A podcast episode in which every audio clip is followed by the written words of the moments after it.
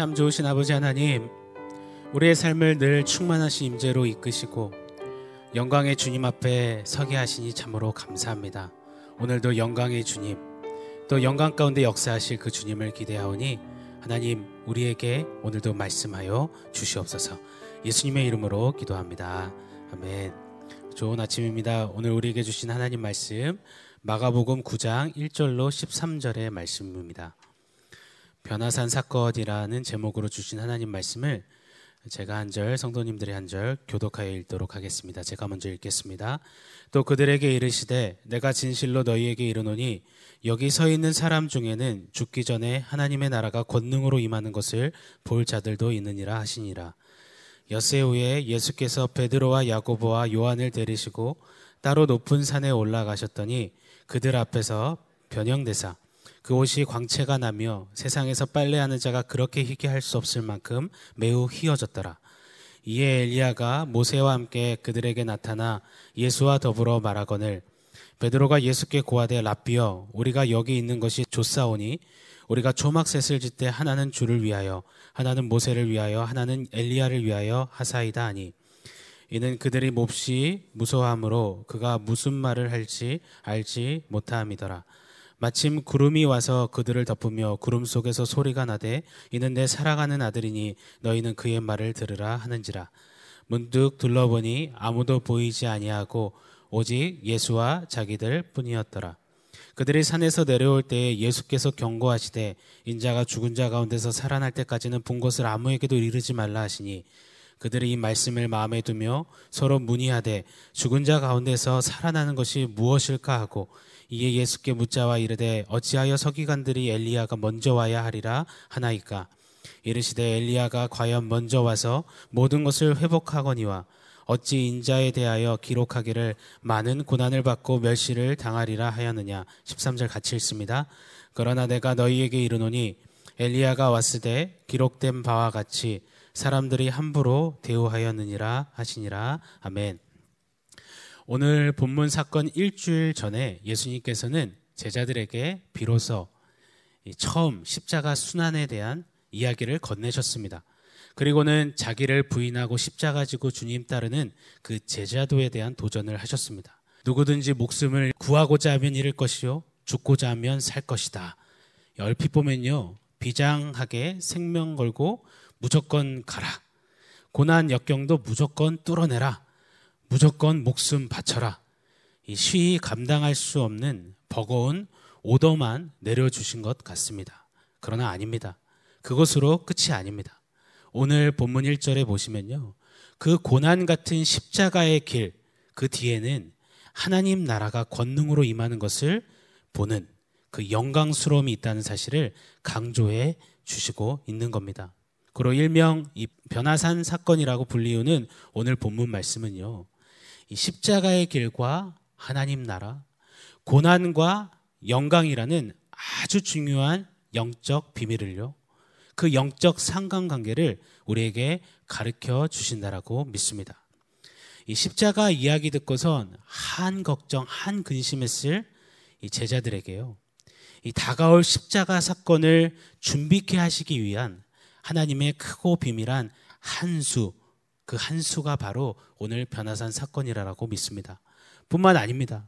이 당시에 나르는 새도 떨어뜨리던 이 절대 권력, 이 로마의 지배 아래 위축되었고 움츠러들었을 제자들로 하여금요, 하늘의 영광을 맛보게 하시는 것입니다.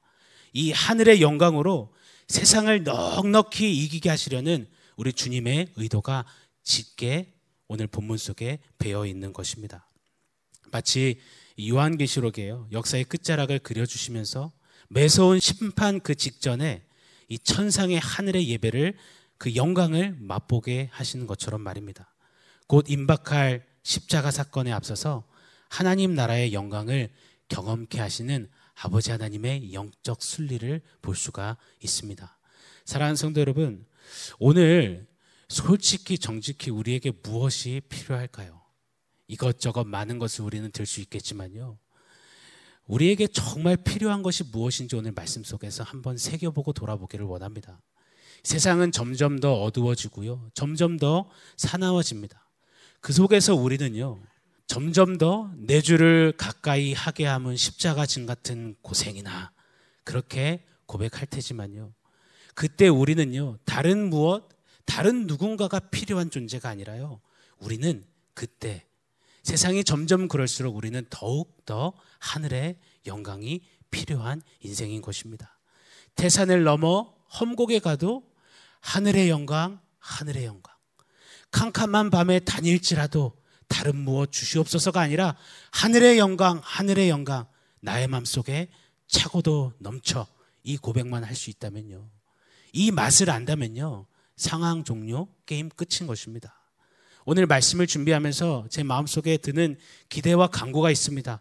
오 하나님, 제자들에게 그리하셨던 것처럼 오늘 본문 말씀을 통해서 우리로 하나님의 영광을 나라의 그 크고 비밀한 영광을 맛보게 하여 주시옵소서. 하늘의 영광을 보게 하여 주시옵소서. 그런 간구와 기대로 함께 서지 않으시겠습니까?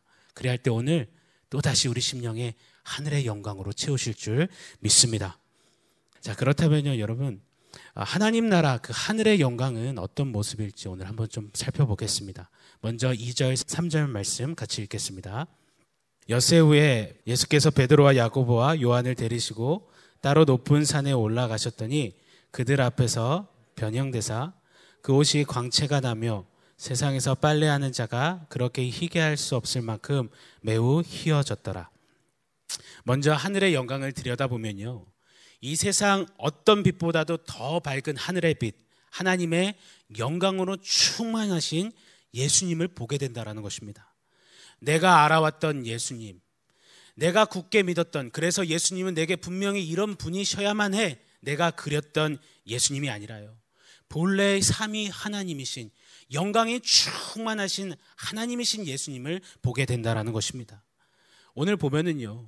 열두 제자 중에 특별히 베드로와 야고보와 요한을 데리고 높은 산으로 오르셨습니다. 단순히 수제자여서만은 아닐 것이라고 믿습니다. 분명히 이들 세 제자들에게 또 오늘날 우리들에게 던지시고자 하시는 중요한 메시지가 있다라고 믿습니다. 베드로 잘 아시죠? 늘 내가 제일 잘 나가 했던 자였습니다. 이 얼마큼 몇 번이나 더 용서해야 되겠습니까? 늘 자신이 용서하는 위치에 서 있다라고 믿었던 사람이었습니다. 그리고요, 훗날에 이렇게까지 얘기하지 않습니까? 다들 예수님은 버려도 저 베드로는 절대 버리지 않습니다. 남들 다 싸잡아서 무시했던 그런 베드로입니다. 야고보와 요한 잘 아시죠? 예수님께서 거사를 치르시고 예수님 나라가 도래하면은요. 그때 우리로 우의정, 자의정 시켜 주십시오. 우리가 우의정, 자의정 하겠습니다 했던 자였습니다. 그런 베드로와 야고보와 요한을 지금 높은 산으로 데리고 가시는 것입니다. 여러분 높은 곳에 올라 보신 적 있으시죠? 높이 오를수록 어떤 현상이 일어납니까? 우리가 크게 보였고 크게 여겼던 모든 것들이 작은 점과 같이 여겨지는 것이 높은 곳에서 우리로 갖게 하는 비밀이요 탄성 아니겠습니까? 모든 사람이 온 세상이 그렇게 베드로와 요한과 야고보에게는 아주 작은 경점처럼 보였을 것입니다. 자신을 크게 봤던 베드로도요. 세상 권력과 힘을 크게 보았던 야고보도요. 다 모든 것이 작게 여겨지고 하늘의 영광 속에서 예수께서 하나님 되신만을 목도하고 주목하게 되는 역사. 그것이 바로 하늘의 영광의 역사인 것입니다. 사랑하는 성도 여러분, 하늘의 영광이 임하면요. 내가 그린 예수 그림이 지워지게 됩니다. 또 내가 예수님보다 크게 여겼고 크게 붙잡았던 모든 것들이 지워집니다. 그리고 하나님의 영광이시오 하나님의 광채이신 예수 그리스도만 온전히 그려지게 되는 것입니다. 내가 이 모든 것을 배설물로 여김은 내 주 그리스도 예수를 아는 지식이 가장 고상함을 이남이라 고백했던 사도 바울처럼요. 나 자신도 내 꿈도 내 그림도 내 계획도 내 진로도 내 자녀도 내 가정도 내 일터도 모든 것이 지워지고 오직 예수 그리스도만 보이는 아는 그 지식이 참 지식이 충만해지게 되는 것입니다. 오늘 우리에게 이 영광 이 영광의 충만함이 절실히 필요합니다. 오늘뿐만 아니라 매일매일 순간순간 이 하늘의 영광의 역사가 필요한 우리입니다. 내 만족과 실리와 유익을 위한 그래서 그려낸 예수. 복 주시는 예수. 오병이어 떡 주시는 예수. 문제 해결 소원 성취해 주시는 요술방망이 예수가 지워지고요. 오직 한 가지 예수는 주요 예수는 하나님이십니다라는 그 고백이 우리 가운데 매일 순간순간 고백되어야 할 것입니다. 그러기 위해서는요. 오늘 우리에게 하늘의 영광이 필요합니다. 오 성령께서 우리 안에 이 하늘의 영광으로 채우셔서 예수는 하나님이십니다라는 고백을 견고히 주 앞에 고백하게 하실 줄 믿습니다. 우리 4절 말씀 또 읽어보겠습니다. 이에 엘리야가 모세와 함께 그들에게 나타나 예수와 더불어 말하거늘 이 하늘의 영광을 들여다보면요. 엘리야와 모세와 대화하시는 예수님을 보게 됩니다. 잘 아시다시피요. 엘리야는 구약의 이 선지자 예언을 대표하는 인물입니다. 그리고 모세는 율법을 대표하는 인물이죠. 우리 마태복음 5장 17절 한번 읽어볼까요? 같이 있습니다. 내가 율법이나 선지자를 폐하러 온 줄로 생각하지 말라. 폐하러 온 것이 아니요 완전하게 하려 함이라. 즉 하늘의 영광은요 예수님이야말로 구약 성경이 전한 모든 율법과 모든 선지자들 그 예언의 완성이자 성취이심을 나타내 주고 있는 것입니다. 그런데 조금 더 중요히 살펴볼 것이 있습니다. 예수님이요. 이 영광 중에서 모세와 엘리야와 나누신 대화를 우리는 살펴볼 필요가 있습니다.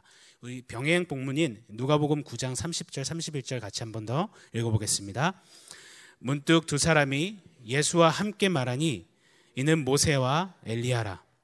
영광 중에 나타나서 장차 예수께서 예루살렘에서 별세하실 것을 말할세. 엘리야와 모세는요. 지금 예수님과 함께 다른 어떤 이야기를 하는 것이 아니라 예수님의 죽음에 대해서 이야기하고 있습니다. 즉 십자가 죽음을 이야기하는 겁니다. 어, 오늘 이 하늘의 영광이 무엇을 우리에게 가르쳐 주고 보여주고 싶으신 거냐면요. 모든 율법이 그려내고 있고 모든 선지자들이 외쳐 부른 그 예언, 그 핵심에는 바로 예수님, 예수 그리스도의 십자가가 있다라는 사실을 강조하시기 위함입니다. 다시 말해서 예언과 율법이라고 여겨졌던 구약 성경의 이 초점은 바로 예수님의 십자가로 귀결되고 신약 성경은 예수 그리스도의 십자가로 그 역사가 시작됨을 우리에게 보여주시는 것입니다. 고로요. 이 모든 성경의 이 정중앙에는 다른 어떤 것이 아니라 우리의 꿈, 우리의 목적, 우리의 어떤 만족과 치유가 있는 것이 아니라요. 바로 성경의 핵심 중심에는 예수 그리스도의 십자가가 우두커니 서 있는 것입니다. 하늘의 영광의 센터에는요, 다른 어떤 목적 꿈이 아니라 바로 예수 그리스도의 십자가만이 서 있는 것입니다. 흔히들 말하는 이상과 신비와 예언. 근데요, 이 십자가 없는 신비치요. 십자가 빠진 그 이상과 기적. 십자가 예수가 나타나지 않는 예언은 결단코 있어서도 안 되고 있을 수도 없음을 우리는 발견해야 하는 것입니다. 우리의 신앙길, 믿음길 또한요. 그 중심은 다른 어떤 것이 아니라 바로 십자가 예수이어야만 합니다. 유대인에게는 거리끼는 것이고 이방인들에게는 미련한 것이었지만 부르심을 받은 우리에게는 오직 예수 그리스도의 십자가만을 전한다라던 고린도전서 1장의 바울의 고백처럼요. 우리는요 세상이 흉흉해지고 요동치고 우리로 손가락질 할지라도요 그럴수록 더욱더 십자가 튼튼히 붙잡고 나아가는 그런 존재가 바로 저와 여러분 우리인 것입니다. 하늘의 영광을 맛보면요 이렇듯이요 우리의 모든 것이 사라지고 기승전 그리스도의 십자가 서론 본론 결론은 다르던 것이 아니라 그리스도의 십자가로 맞춰지고 결론 짓게 되어진다라는 것입니다. 오늘 이 아침에요.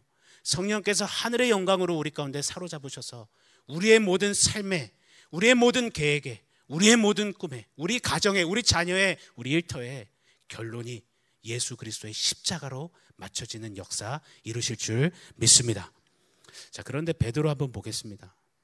무서워서 자신이 무슨 말 하는지도 모른 채 일이 말하고 있습니다. 우리 5절 말씀 같이 읽어 보겠습니다. 베드로가 예수께 고하되 랍비여 우리가 여기 있는 것이 좋사오니 우리가 초막셋을 짓되 하나는 주를 위하여 하나는 모세를 위하여 하나는 엘리야를 위하여 하사이다 하니 이 초막은요 풀과 나뭇가지로 만든 작은 집입니다. 우리식으로 하자면 작은 오두막입니다. 초막 셋을 짓겠다라던 베드로의 이 말은요 굉장히 그럴싸해 보이지만 영적으로는 몰라도 너무 모르는 아주 영적 무지의 극치였습니다. 이 거기서 만약에 예수님이 베드로가 짓는 초막에 머물러 계셨다면요 인류의 대속 이 구속은요 있을 수 없겠죠. 거기에 그 초막에 초라한 초막에 머무실 거라면 아예 당초에 예수님께서 성육신 하실 이유가 없으셨겠죠. 이 엄청난 하늘의 영광을 통해서요. 이 구절 말씀을 좀 보시면요. 예수님이 이렇게 말씀하시죠. 인자가 죽은 자 가운데서 살아날 때까지 본 것을 아무에게도 이르지 말라. 즉 예수님은요. 이 하늘의 영광 속에서 십자가의 죽음과 영광스러운 부활을 말씀하시는 겁니다. 그런데 베드로는요 전혀 딴 소리를 하고 있습니다. 뿐만 아니에요. 이 10절에 보시면 야고보와 요한까지도요. 도대체 죽음은 뭐고 죽어서 다시 산다는 것은 당최 뭐냐? 전혀 몰랐습니다. 예수님은 하늘의 영광 속에서 이 십자가 죽음과 그 영광스러운 부활을 계속 던지고 보여주시는데 제자들은 정확히 딴 생각을 하는 겁니다. 이것이 바로 영적인 동상이몽의 현실인 것입니다. 사랑하는 성도 여러분, 우리도 충분히 그럴 수 있습니다. 우리도 충분히 영적인 동상이몽을 할 수 있습니다. 하고 있을 수 있습니다. 우리가 만약 십자가와 그 부활, 그 신앙에 견고히 서 있지 않고 좌로우로 치우친다면 십자가 부활도 하늘의 영광도 영광스러운 기적과 이사와 치유와 표적도요. 하나님 나라도 예수님이 말씀하시는 것과는 전혀 딴판인 무관한 채 그렇게 여기고 서수 있는 존재가 바로 저와 여러분 우리인 것을 두렵고 떨림으로 베드로를 통해서 보게 됩니다. 이 베드로는요. 이 구약을 대표하는 이 모세와 엘리야를 보니까요. 지금 막 가슴이 뛰는 거예요. 마치 선거철에요. 자기 캠프에 유명 인사를 막 모시려고 난리들 아닙니까? 그런 것처럼요. 모세 엘리야를 모시고 싶은 겁니다. 모세와 엘리야만 이 예수님 크루에 자기 캠프에 있다면 게임 끝이기 때문입니다. 유대인들은 막 열광할 것이고 정치적으로 예수님 때가 빨리 도래할 것임을 믿는 겁니다. 그런 기대가 솟구쳐 있는 거예요. 그래서 잠시가 아니라 아예 모세와 엘리야가 오래도록 머물 수 있는 이 반영구적인 이 장막을 짓겠다라는 이야기를 지금 하고 있는 것입니다. 자, 오늘 본문의 11절 이하를 좀 더 보시면요. 베드로가 초막셋을 짓겠다라는 말이 조금 더 이해가 됩니다. 찌찌찌 베드로 한심하다 이게 아니라 베드로가 그랬구나라고 좀 이해해 볼 수가 있습니다. 우리 11절, 13절 한번 읽어 볼까요? 읽겠습니다. 이에 예수께 묻자와 이르되 어찌하여 서기관들이 엘리야가 먼저 와야 하리까 하나이까 이르시되 엘리야가 과연 먼저 와서 모든 것을 회복하거니와 어찌 인자에 대하여 기록하기를 많은 고난을 받고 멸시를 당하리라 하였느냐 그러나 내가 너희에게 이르노니 엘리야가 왔으되 기록된 바와 같이 사람들이 함부로 대우하였느니라 하시니라. 당시 제자들 포함 유대인들은요. 말라기서 4장 5절 말씀을 그 예언 말씀을 믿었습니다. 보시면요. 이렇게 말씀하는데요. 보라 여호와의 크고 두려운 날이 이르기 전에 내가 선지자 엘리야를 너희에게 보내리니 이 말씀대로 고대하고 기다렸습니다. 메시아가 오시기 전에 엘리야가 올 것이다. 이것이 불문율이었습니다. 어, 사실 여기서 말하는 엘리야는 세례의 요한을 가리키시는 말씀이었죠. 그런데 무지한 베드로는요. 지금 눈앞에 엘리야가 있으니요. 심장이 터지겠는 거예요. 이제 됐다. 옳거니 이거로구나. 이제 때가 되었구나. 십자가 고난, 십자가의 길, 죽음, 뭐 부활 관심 없습니다. 엘리야를 봤으니 예수님은 메시아임에 틀림이 없고 이제 로마의 압제로부터 이스라엘을 정치적으로 구원해낼 그 메시아 예수님을 기대하고 지금 막 가슴이 벅차오르는 것입니다. 초막셋을 짓겠다라는 이 베드로의 본심이 바로 이것이었습니다. 그때요 하늘의 영광 속에서요 주님은 이렇게 말씀하시죠. 우리 7절 8절 말씀 같이 읽겠습니다. 마침 구름이 와서 그들을 덮으며 구름 속에서 소리가 나되 이는 내 사랑하는 아들이니 너희는 그의 말을 들으라 하는지라 문득 둘러보니 아무도 보이지 아니하고 오직 예수와 자기들 뿐이었더라. 이 구름은 구약 때부터 하나님의 거룩한 임재를 상징합니다. 오늘 이 하늘의 영광을 들여다보면요. 그 안에는 하나님의 충만한 임재가 있습니다. 그리고 그 임재 속에서 하나님이 말씀하십니다. 내 사랑하는 아들 예수 그의 말을 들으라. 엘리야 모세를 향해 몰입됐던 이 베드로 또 제자들에게 말씀하시는 겁니다. 이렇게 말씀하신다라고 믿습니다. 지금 누구를 보고 있느냐? 지금 누구에게 초점을 맞추고 있느냐?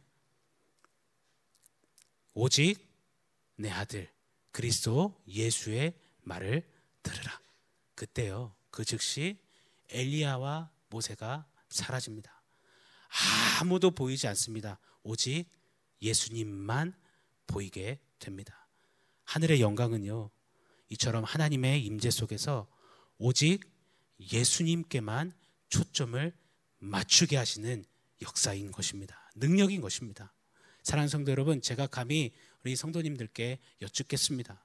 오늘 우리 성도님들은 누구에게 무엇에게 초점을 맞추고 계십니까? 오늘 우리는 누구를 향하여서 우리의 시선을 고정하고 있습니까? 원하옵기는요. 오늘 우리의 심령에 하늘의 영광을 깊이 심기어 주셔서 세상과 나는 간 곳 없고 오직 구속한 주님 그 예수님만 보게 되는 역사를 이루시기를 간절히 소망합니다. 그 영광으로 우리의 모든 시선을 예수님께만 고정시키실 것을 믿음으로 선포하며 그렇게 바라보며 기대합니다. 하늘의 영광을 맛본 제자들은요, 이제 예수님과 함께 산에서 내려옵니다. 우리의 신앙 또한요, 산에 머물러서 여기가 좋사오니 하늘의 영광, 영광 하면서 머무는 것이 아니라 그 영광의 센터의 주인공 되시는 예수님과 함께 부르신 세상 속으로 내려와야 하는 것입니다. 하늘의 영광을 맛보면서 부르신 그 자리에서 하늘의 영광으로 살아가야 되는 것이 바로 저와 여러분 우리인 것입니다. 오늘 말씀을 맺으면서 또 오늘 이 아침에 우리가 간절히 기도했으면 좋겠습니다. 하나님, 나의 심령에 나의 삶에 하늘의 영광으로 채워 주셔서 예수는 주요 하나님이심을 온전히 인정하고 십자가 튼튼히 붙잡고 나아가며 오직 예수님께만 초점을 맞추는 그 하늘의 영광으로 살게 하여 주시옵소서. 그 하늘의 영광으로 충만하여서 부르신 세상 속에서 그렇게 주의 능력으로 살아내는 그런 삶, 그런 인생 되게 하여 주옵소서.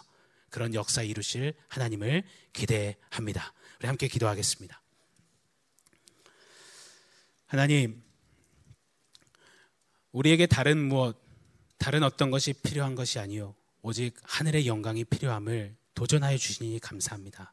성령 하나님 우리에게 오늘도 하늘의 영광으로 채워주셔서 예수는 주요 하나님이심을 늘 인정하며 십자가 튼튼히 붙잡고 오직 예수 그리스도께만 초점을 맞추는 그런 하늘의 영광으로 사는 우리 모두 삼아 주시옵소서. 예수님의 이름으로 기도합니다. 아멘.